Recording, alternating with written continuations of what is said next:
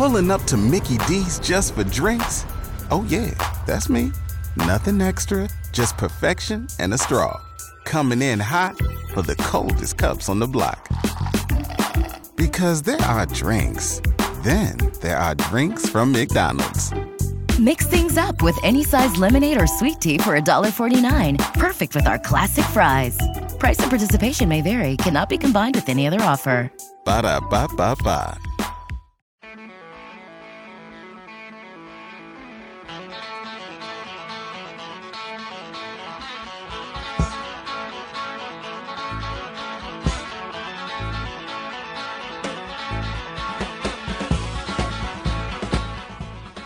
How you doing, everybody? And welcome back out of the pen, onto the mound. It's Evan Kahn joining me, Scott Beatty, and we are here for you for the next hour, well, till six o'clock, as we do the second hour of sports talk. Coming up, a preview on the Indiana Hoosiers, some thoughts from across the border.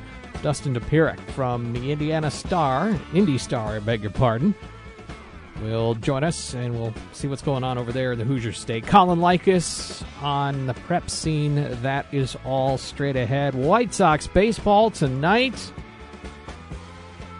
Could they? Would they? Would they win another one against Houston tonight after two eighth inning comebacks?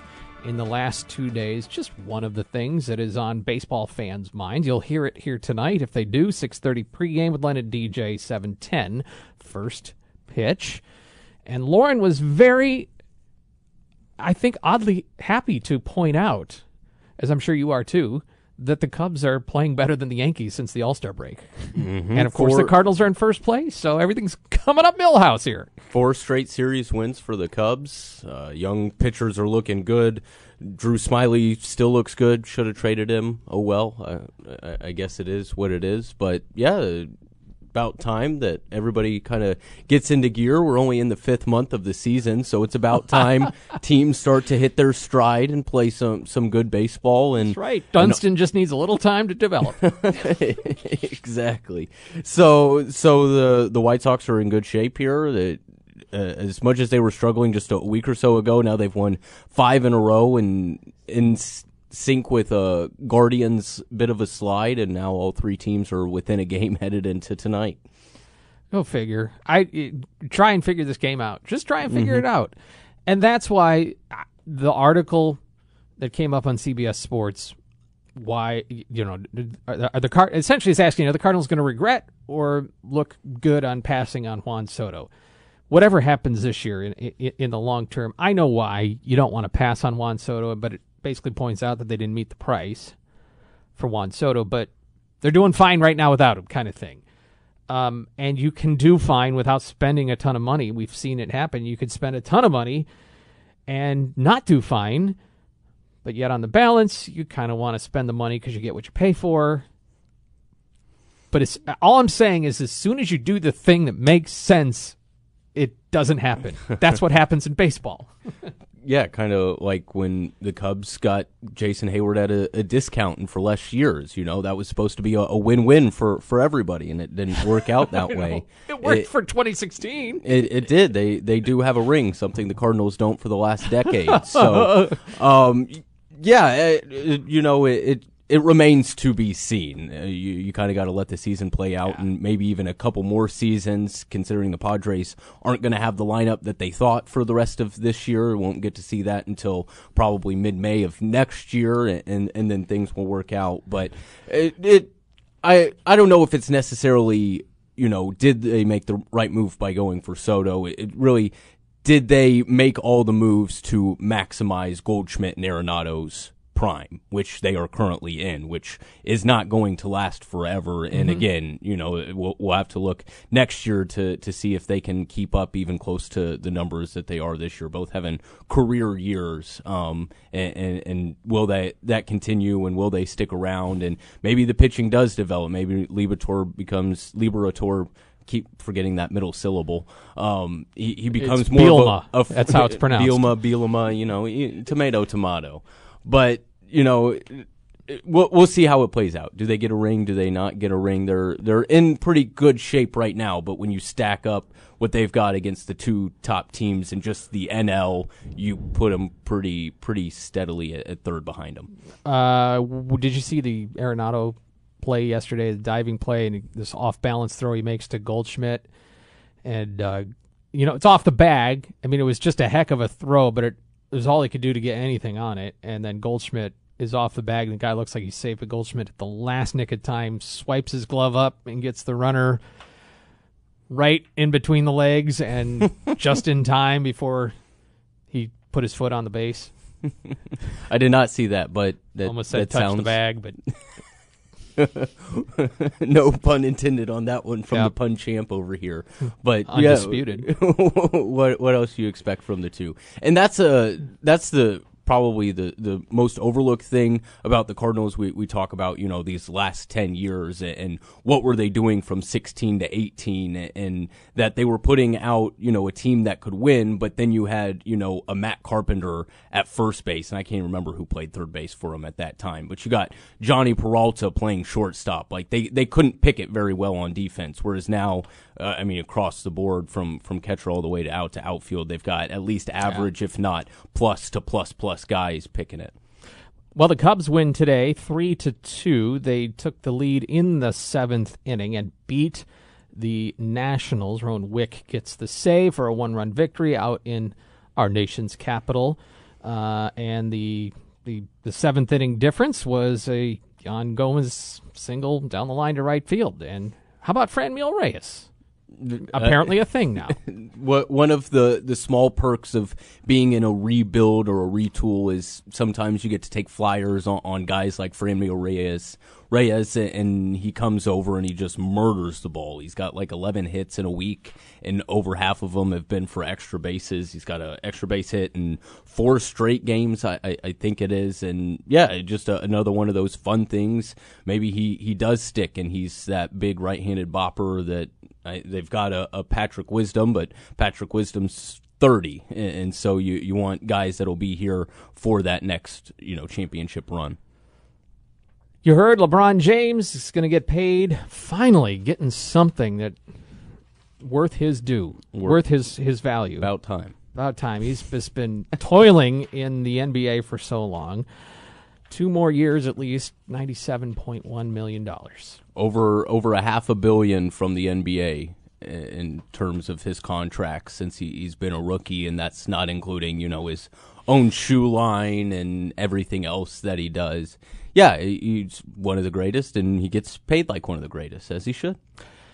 Back in my day, Sonny, the NBA didn't start until like November, but Tuesday, October 18th, will be the starter of the, the opening game of the Even- regular season. even I don't know a decade, maybe even less than Oh, that. yeah. It was more like Halloween time when you you would get the tip off. Now we're all the way back, and that's of course with the new CBA, and they don't want to play three days in a row anymore, or whatever all the different stipulations are. But they get more off days than teachers do. It's just insane. Don't start on teachers. teachers, I love you. I'm married to you. I'm the son of you. I'm the son in law of you, and I used to be one. You're on your own island over there. Because, anyway, we're going to keep moving on. Um, let me tell you, let me tell you about Illinois women's hoops starting their season. Their their opener is a little bit later than the start of opening day, and that is November 9th uh, against Long Island, Brooklyn. Coming to town here, Alcorn State on November 13th, McNeese State on November 16th, Evansville November 19th. They're traveling to Daytona Beach on Thanksgiving weekend. ACC Big Ten Challenge in Pittsburgh on November 30th. Big Ten play starts the week of December 3rd through the 10th. And uh, bragging rights will be at Missouri on December 18th. Some of the games, they don't know the dates of their Big Ten games yet, but they know the slate of that. So that's how Shauna Green's first season will commence on November 9th. You'll hear the games here on DWS. I do sense, I, I don't, uh, yeah, I, we, we, at some point we'll talk with Shauna. We'll start to get a little more understanding of who's on the roster and, and the ins and outs. There's a lot of people excited. I don't know what that's going to mean for her. I don't know if she's going to have a long slog. I don't know if she's going to be able to uh, you know, flip some switches and turn something on and and uh, get some cohesiveness on the floor to get some wins. More, I don't know where you want to put that, but there is some excitement around women's basketball, interest, intrigue, maybe are better words that weren't there before, and so uh, it might be a time to buy low right now while you can because uh, they believe that the stock will rise under Shauna Green. And the words I've heard are the, the players are buying in with her. They're in on her. New new coaches uh, can tend to do that. You know, just get get a little bit of buzz going a, around a program, and, and for a, a, women's basketball program that really hasn't had any buzz for a long time, that's a, a, a, good thing. And then you look at that schedule again. I don't know the ins and outs of women's basketball quite like college basketball on the men's side, but looks like there's some winnable games there in the non-con. You get your feet under you, you know, start feeling good, and then we'll, we'll see what happens at, at Big Ten when Big Ten season rolls around. But yeah, w- way more excitement, interest in women's basketball maybe than than there has been in, in the last few years. Uh, anything else we need to hit here because we're coming up on our segment with Dustin Pirak to talk some Indiana Hoosiers hoops. Also, Colin Likas is going to check in. Uh, a week from today, we will be in downtown Champaign for the Battle of the Paddle with our friends at the United Way and Hickory Point Bank and a lot of uh, celebrity celebrity paddlers will be there as well, including Brad Dancer and Evan Clark. Shauna Green is going to be stopping by. Uh, Mike Poeta from uh, Illinois Wrestling, and it's all to benefit the United Way, in particular, some early education efforts. So you can come visit us on the scene of this Battle of the Paddle table tennis tournament going on. Right, it's on Taylor Street. That's the walking part between uh, Walnut and Main. Uh, it, mm, it's like mm-hmm. where Farron starts, and then you know there's Cowboy Monkey there, and and some of the other things uh, where the new Co-Fusion is. Anyway, you, uh, they'll have it set up so you can stop by and park easy and, and drop things off if you want to donate or say hello. So that's all coming up a week from today. And then uh, Fighting Illini volleyball and football on Saturday the 27th. Soccer opens up their season tomorrow night at Demirjian Park. That'll kick off the athletic year. Very exciting stuff. I was off on my weeks. I didn't think students were back until next week's, and I had planned to, to do some things on campus. So that's kind of out the door now. That that place is a, a bit of a zoo, but it's good to good to get the sports going again. We'll, we'll be talking with coaches and the players, and hopefully some wins. Yeah, a friend of mine said they made the mistake of going to Target yesterday just trying oh, to go oh, get oh. a, go and get an errand. Done. Yeah, no, no Target, no Walmart. You're gonna hit the Meijer. grocery store. You got to go at seven thirty if it's open. Yeah, it's gonna it's gonna be a hectic couple weeks here in CU. We'll come back and chat up some of what it looks like over in Indiana, Illinois' first Big Ten football opponent this year. Wednesday edition it is of Sports Talk. I'm Scott Beatty. He's Evan Kahn. On the Friday night before Labor Day, Illinois will travel to the other Memorial Stadium, one of the other Memorial Stadiums in the Big Ten, and take on the Indiana Hoosiers. It's the Big Ten opener. It's a season opener for the Hoosiers as well. Covering that program for the Indianapolis Star is Dustin Dopirak. Dustin, welcome back to Sports Talk. Great to have you. Thanks so much for having me back. Appreciate it. Yeah, good to see you. What's the vibe around the, the Indiana Hoosiers? I think we both know that we're in um, amongst at least a significant portion of a fan base that uh, sees football as something to do until basketball season starts, particularly with the history around the programs. But uh, I know the Hoosiers have off and on made some noise here in the last couple of years, but are coming off a disappointing two and ten. Yeah, no, I mean, I, I think there's, uh, you know, the uh, how, how the vibe is is two different things basically. As far as the fan base is concerned, the fan, fan base uh, really felt duped uh, going into last season. Obviously, I think it was the first time since 1969 that they entered a season in the top 25 and uh, you know convert that into a two and ten season. So the fan base basically looked at that and said, okay, well, I, I feel like I was I, I got my hopes up uh, maybe in part because of a strange year in, in 2020 when when everybody was battling through COVID. Indiana just kind of got uh, the better end of that deal, basically going six and two and, and only losing to Ohio State in the Big Ten. Um, and so for for a lot of reasons, basically, I, I and I think a lot of others thought Indiana because they they didn't lose a lot between that season and last year uh, was going to be at least a top three or four program uh, in the Big Ten. Basically, was maybe going to be competitive with Ohio State, probably was still going to lose that game, but but had a shot against the Michigans and Penn State's it really went south. Um, so basically, Indiana fans thought this, okay, well, if you, you're not going to trick me again into getting my hopes up, you know, I'm an Indiana football fan, I'm not going to buy into this. Um, they're going to have to do something before I'm happy again. So that's kind of where the fan base is. is they're just sort of not uh, all too interested until they see something go right on the field. Uh, the the program itself, I think, though, its vibes are better because I think they went into the last year, and and, and you know, as they look into, uh, they, they've done a lot of soul searching from last year and said, you know, the, there were there were guys that basically thought they were just going to be better without having to work as much. Um, and you know, sort of felt like there were, and, and once the season went sideways, uh, basically guys checked out more or less. I mean, it's like obviously they, it, it went sideways really fast. Basically, the first couple of plays of the Iowa game and the opener was going bad. It got worse as the season went on, and we, they went to Cincinnati. They were leading in that game. Mike McFadden gets a uh, you know helmet to helmet hit and gets uh, tossed out at the end of that game, and everything went south from there so they sort of looking back at me and saying, okay, we've, we've got to hold ourselves more accountable. Uh, we've got to kind of have a reset at this point. And they have, uh, you know, to an extent. I mean, I think that there's a lot of new blood in there. Uh, basically, a lot of, uh, you know, a lot of the, many older guys have moved out, but there's enough that have some winning experience, that know what it's like to go to bowl games, um, that are just sort of more devoted to just making sure the season doesn't go the same way the last year's did. So who knows if that's enough to get anywhere near close to what 2020, you know, to where they were at in 2020, but at least you know there's some experience there. There's there's generally new, better vibes around the program you know, as far as the players and the coaches are concerned. They were at the end of 2020. Dustin Dopirak here with us on the Indianapolis Star on Sports Talk. Hey Dustin, this is Evan, and along those lines of that soul searching, and you talked about it. Sounds like it was uh, a in in the locker room kind of thing towards the end of the year. would you say that contributed to to all of the transfer movement over there in Bloomington? Both guys going out and, and coming in. It was kind of a, a necessary evil with the way things shook out last season. Yeah, for sure. I mean, Tom Allen used the word pruning, uh, and I'm sure you know they they were already having discussions with guys toward the end of the season of who wants to be here and who doesn't, uh, and there were guys were that were already transferring out, and I think that was you know, and so I don't know who was told you got to go, who was just told hey, I think if you stay, you know, not much is going to go well.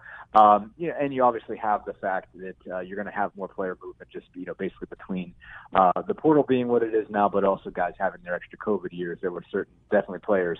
You know, Allen said basically we can't give everybody their COVID year because then we wouldn't we wouldn't be able to bring in a freshman class. Um, when they had a pretty significant one, a pretty highly rated one, it was like, okay, well, we, we've got to move a certain amount of guys out of here, um, and you know they can't be. Not everybody can take a sixth year and a fifth year and whatnot, um, because we've got to bring in, this freshman class. We just can't do it for everybody. This is just how this thing works. Um, you know, just giving so many guys so many more years of eligibility. There's just not spots for it, especially when they were going to go back to, uh, you know, holding you to those numbers uh, where they were sort of fading out for that. Going into this year, they were going back to the 85. So that that's part of it, but but certainly, yeah, the soul searching and, and everybody sort of realizing, you know, who was bought in, who wasn't. Guys being real with themselves, they they sort of weren't bought in with Indiana, not, seeing maybe opportunity to move on. Uh, you know, some guys that that played last year transferred because they were walk-ons. A couple guys uh, in the running back room, Davion Ervin, Poindexter, and Chris Childers moved on to go get. I think they got FCS uh, scholarship offers just to get their money paid for, or, or I think they maybe played. They're playing smaller ball. I think. Uh, uh, Ervin Poindexter is like Miami of Ohio. So some of those guys were just taking advantage of some new, um, you know, basically being a better situation, knowing that they weren't going to get their uh, schooling paid for at IU. So everybody had a bunch of reasons, but generally, uh, you know, Tom Allen went into that knowing that a lot of guys were going to leave, and basically that he needed a lot of them too. Is there a lot of pressure on Tom Allen to win this year, coming off the, the disappointment of last year? He's in year six, so it's fully his scheme, his team, and, and they've seen varying degrees of success with him. does he need to win this year to to feel like he's comfortably sticking around Bloomington for a while? Well, I mean, he obviously got a significant extension after 2020. So, you know, because he has won, it's not like he's in year six and – uh, you know, hasn't won. If, if, if he had, you know, he'd be gone already if he hadn't gone to a couple bowl games. um, you know, basically you know, going to the Gator in 2019 and, and the Outback in 2020. That obviously helped his uh, job security a lot. So last year doesn't kill him, and another bad year wouldn't kill him either. But 2021 is the sort of season that ends up sinking you eventually when you miss expectations by that much. Uh, it can create a spiral, um, and because obviously, you know, recruits are going to look at you and say, okay, you guys were supposed to be a top 25 program. What happened? Um, and e- even if, you know, Scott Dolson at the, you know, and the rest of the athletic department aren't looking to make a move soon at all. And, and frankly, they're really, really not because, you know, they, they had to buy out Archie Miller not too long ago and, and they would owe Tom, Tom Allen a lot of money, um, if they had to bail, him out early in this contract. So they're not trying to do that. They're not looking for a reason.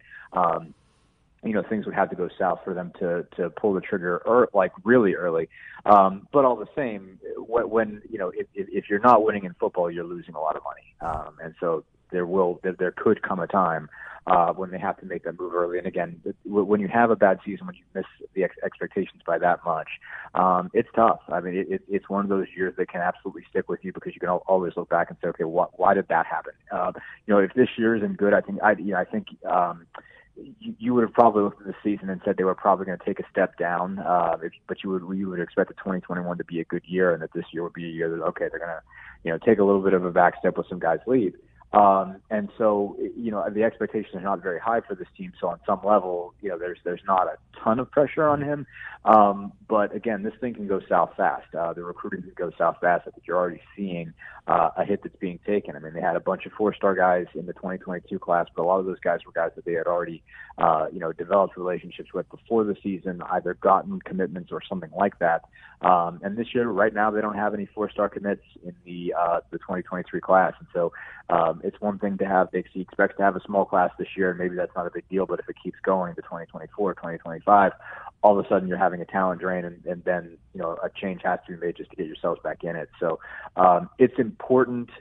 It's important that they turn things around. It's important. He might not have to win this year and get to the into a bowl game this year, but there's got to be some some kind of positive direction. It's got to show up. Um, in, in at least on the recruiting trail, um, it's it's it's sort of a moving target for for what has to happen for him to get things back right.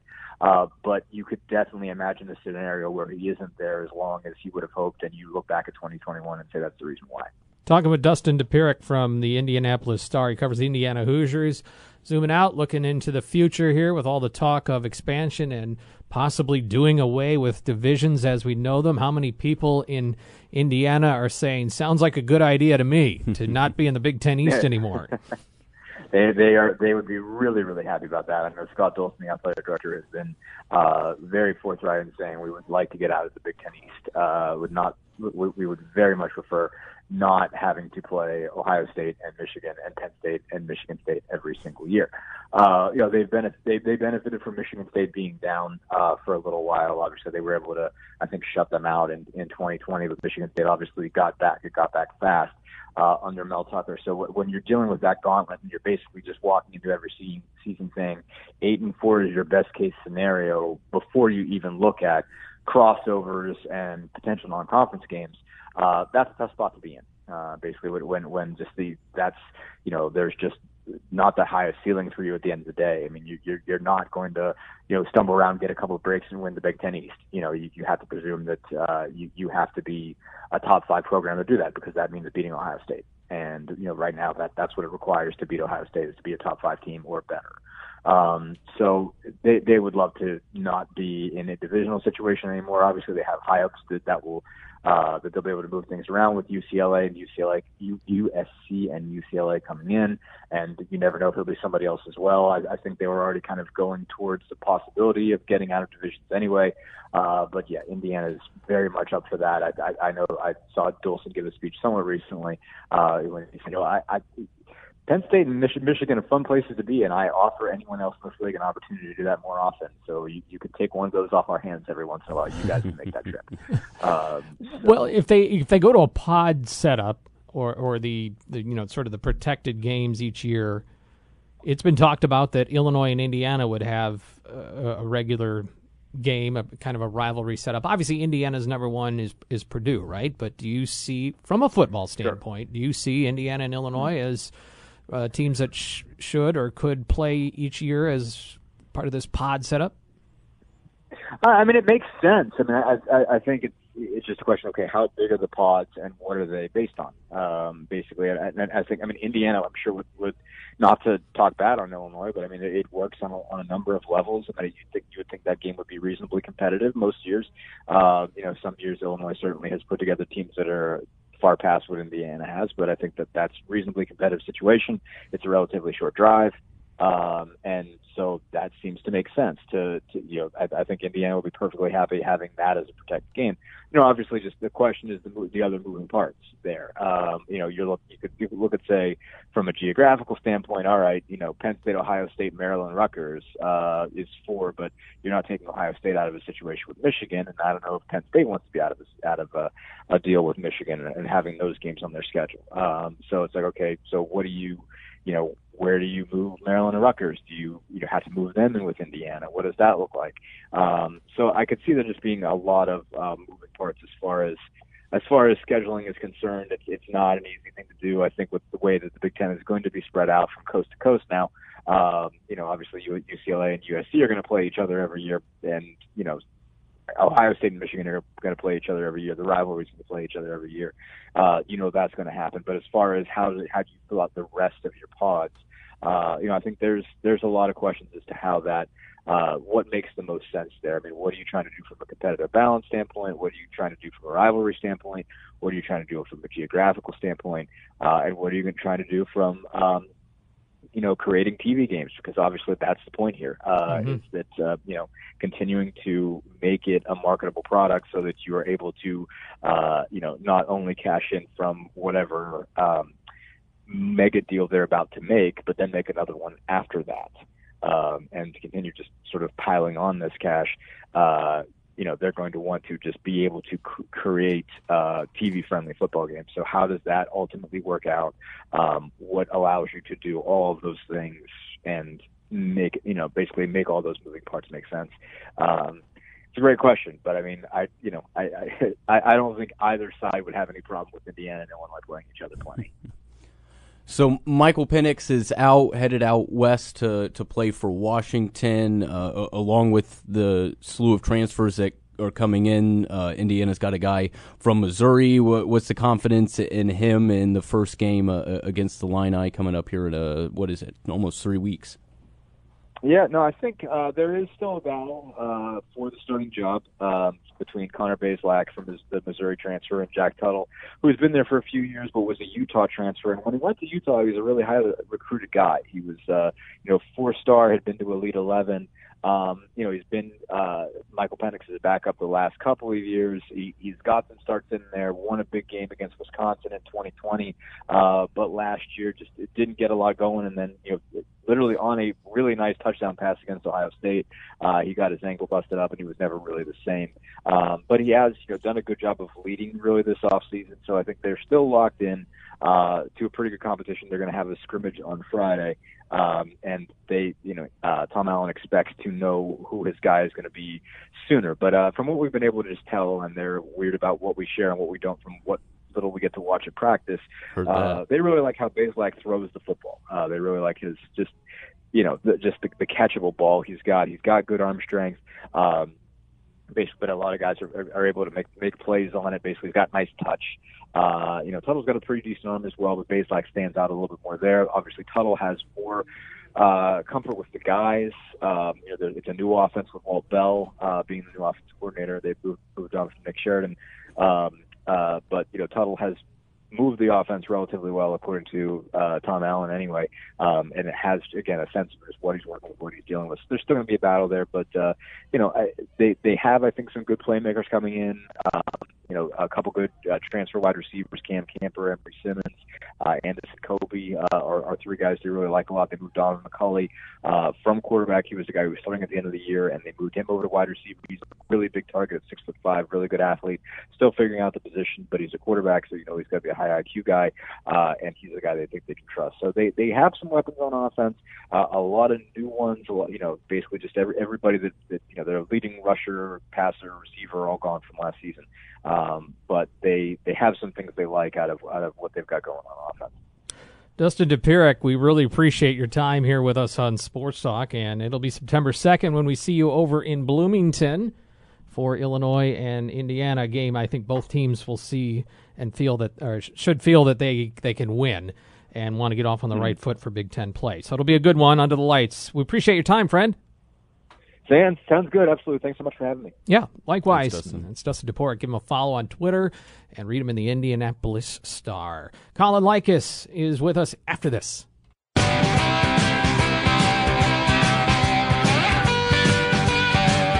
you just sing Bon Jovi? Me? Yeah. Did I just sing Bon Jovi? Is that is is that why you're a cowboy? A Oh yeah, because I was thinking ride? I was thinking about a cowboy hat. I had a cowboy hat in my mind, and that's when I went, I'm a cowboy. And that makes me think of the time that Grant Hill did a commercial. I think it was for Sprite, and he's singing, I'm a cowboy.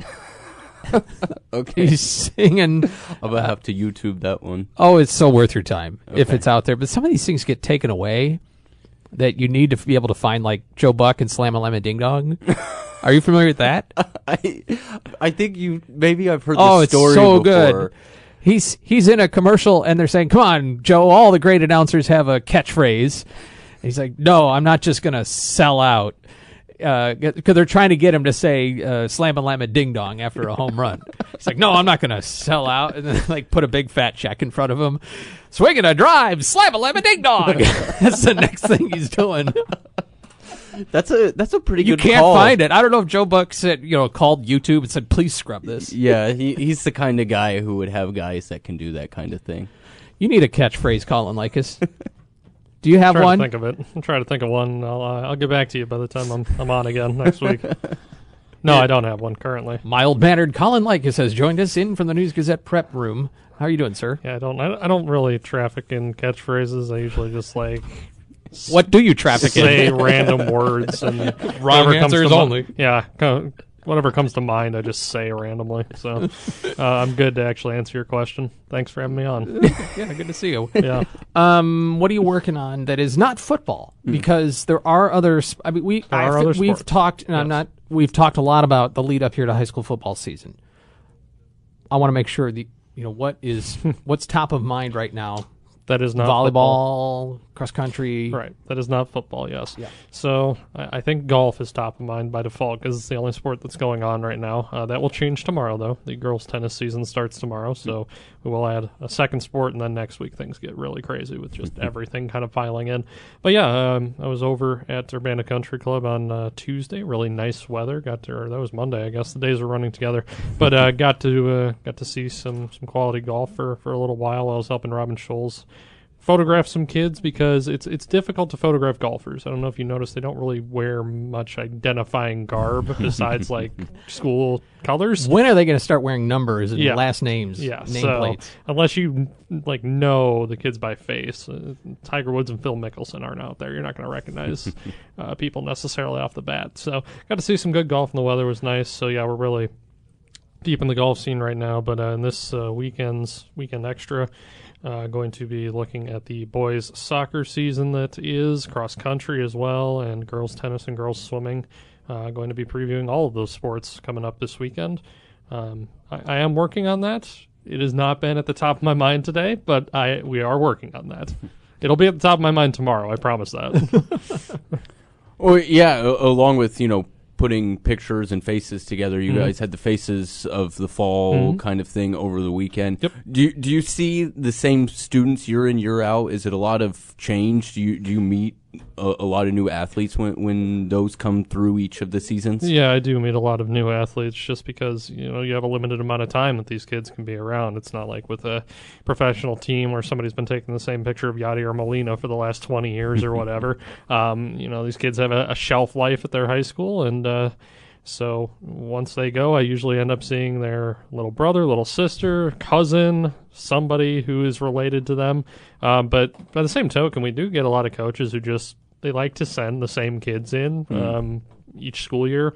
Some kids end up just coming for three sports during each school year, and then they come in again for three more sports the next school year, and they just they end up with about twelve different versions of the same photo basically once once they're done with high school, which is always interesting. But I I let the coaches make the decision on who they want to send in. If they uh, they want to send the top athlete who uh, is going to get the most pub, that's their prerogative. If they want to send somebody who we might never write about in the paper because they don't get a lot of playing time, then that's we'll, we're, we're glad to have them as well.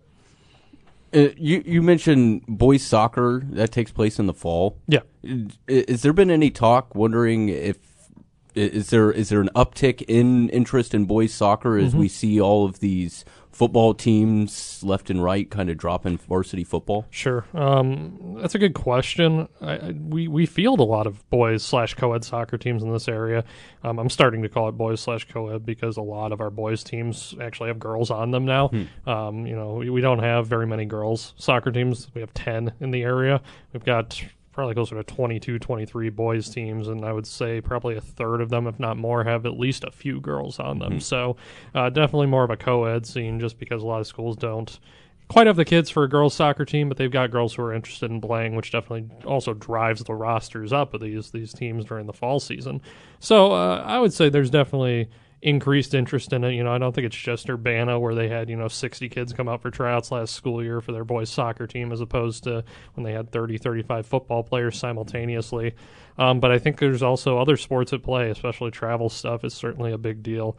Uh, whether you're talking, you know, travel basketball, travel soccer, travel baseball, softball, what have you, just all these different travel opportunities and, and trying to be a single sport athlete if you want to go play at the D1 level seems to be something that uh, quite a few kids have kind of latched onto. Uh, although it's interesting, that Ty Pence, who recently committed to uh, Illinois State men's basketball, recently decided uh, that he was going to go back and play football for St. Joe this school year, which uh, certainly wasn't something I was expecting to hear. Um, he hadn't played since his freshman year. Um, he, he had played some combination of football, golf, basketball, and baseball throughout the course of his high school career, but it seemed like uh, last year he had kind of just gone solely to basketball, and we were all like, yeah, we, we get it. He trying to focus on trying to land a D1 uh, scholarship totally makes sense. But uh, he committed to Illinois State earlier this month, and then he uh, asked Coach Sean Skinner right after St. Joe was in here for our prep football media days. Actually, he Sean Skinner's driving back to St. Joe and he gets a call from Ty Pence saying, "Hey, you got room on the roster for one more?" And yeah, Sean Skinner's not going to say no to a D1 kid on his roster. That's for sure. Nope. ISU might wish he was doing golf instead, but that's neither here nor there. You know what? I bet there. I bet uh, Coach Pedon is probably very happy he's doing multi-sport regardless. no, I get it. I, But I uh, do. yeah, it, it- you always are worried that you know one wrong helmet to a knee. I mean that happened to Aiden Lawfrey for GCMS last school year. He barely played his senior season because in their very first game against Carlinville, he took a, a rogue helmet to the knee, not a dirty play, just a run of the mill play. That could happen to anyone. So fingers crossed that doesn't happen to Ty Pence or anyone else this year because you don't want to see any kids get hurt. No, and you don't want to shortchange, uh, uh, you know, what it, what could be your full high school experience. No, absolutely not. And I'm sure Ty Pence has a lot of good friends on that team. Kids who, you know, there are probably some of the some teammates were probably just trying to say, "Hey, man, you want to come out for one more ride? You know, you could use another wide receiver. You'll you'll have a good time. It'll be fun." Uh, I'm sure that factors into it. You know, as much as he's focused on you know trying to extend his basketball career, he's still a high school kid. He's still got high school friends and relationships that he's probably going to miss once he graduates in, in less than a year. So yeah, I don't blame him whatsoever. Is that a team that could make a run to state this year? I'm Could curious. that have contributed to it? I am curious to see what happens with St. Joe football. They've kind of just been just running along kind of a flat line uh, for the last four or five years. Um, obviously, Dick Duval led that team to very great heights. The late Dick Duval, Sean Skinner, great coach, has taken over, but the team just hasn't really found a second gear. They've kind of just been in a first gear throughout uh, his tenure. They've made the playoffs every year except one, but it's always just been kind of a five and five or five and four finish right around there.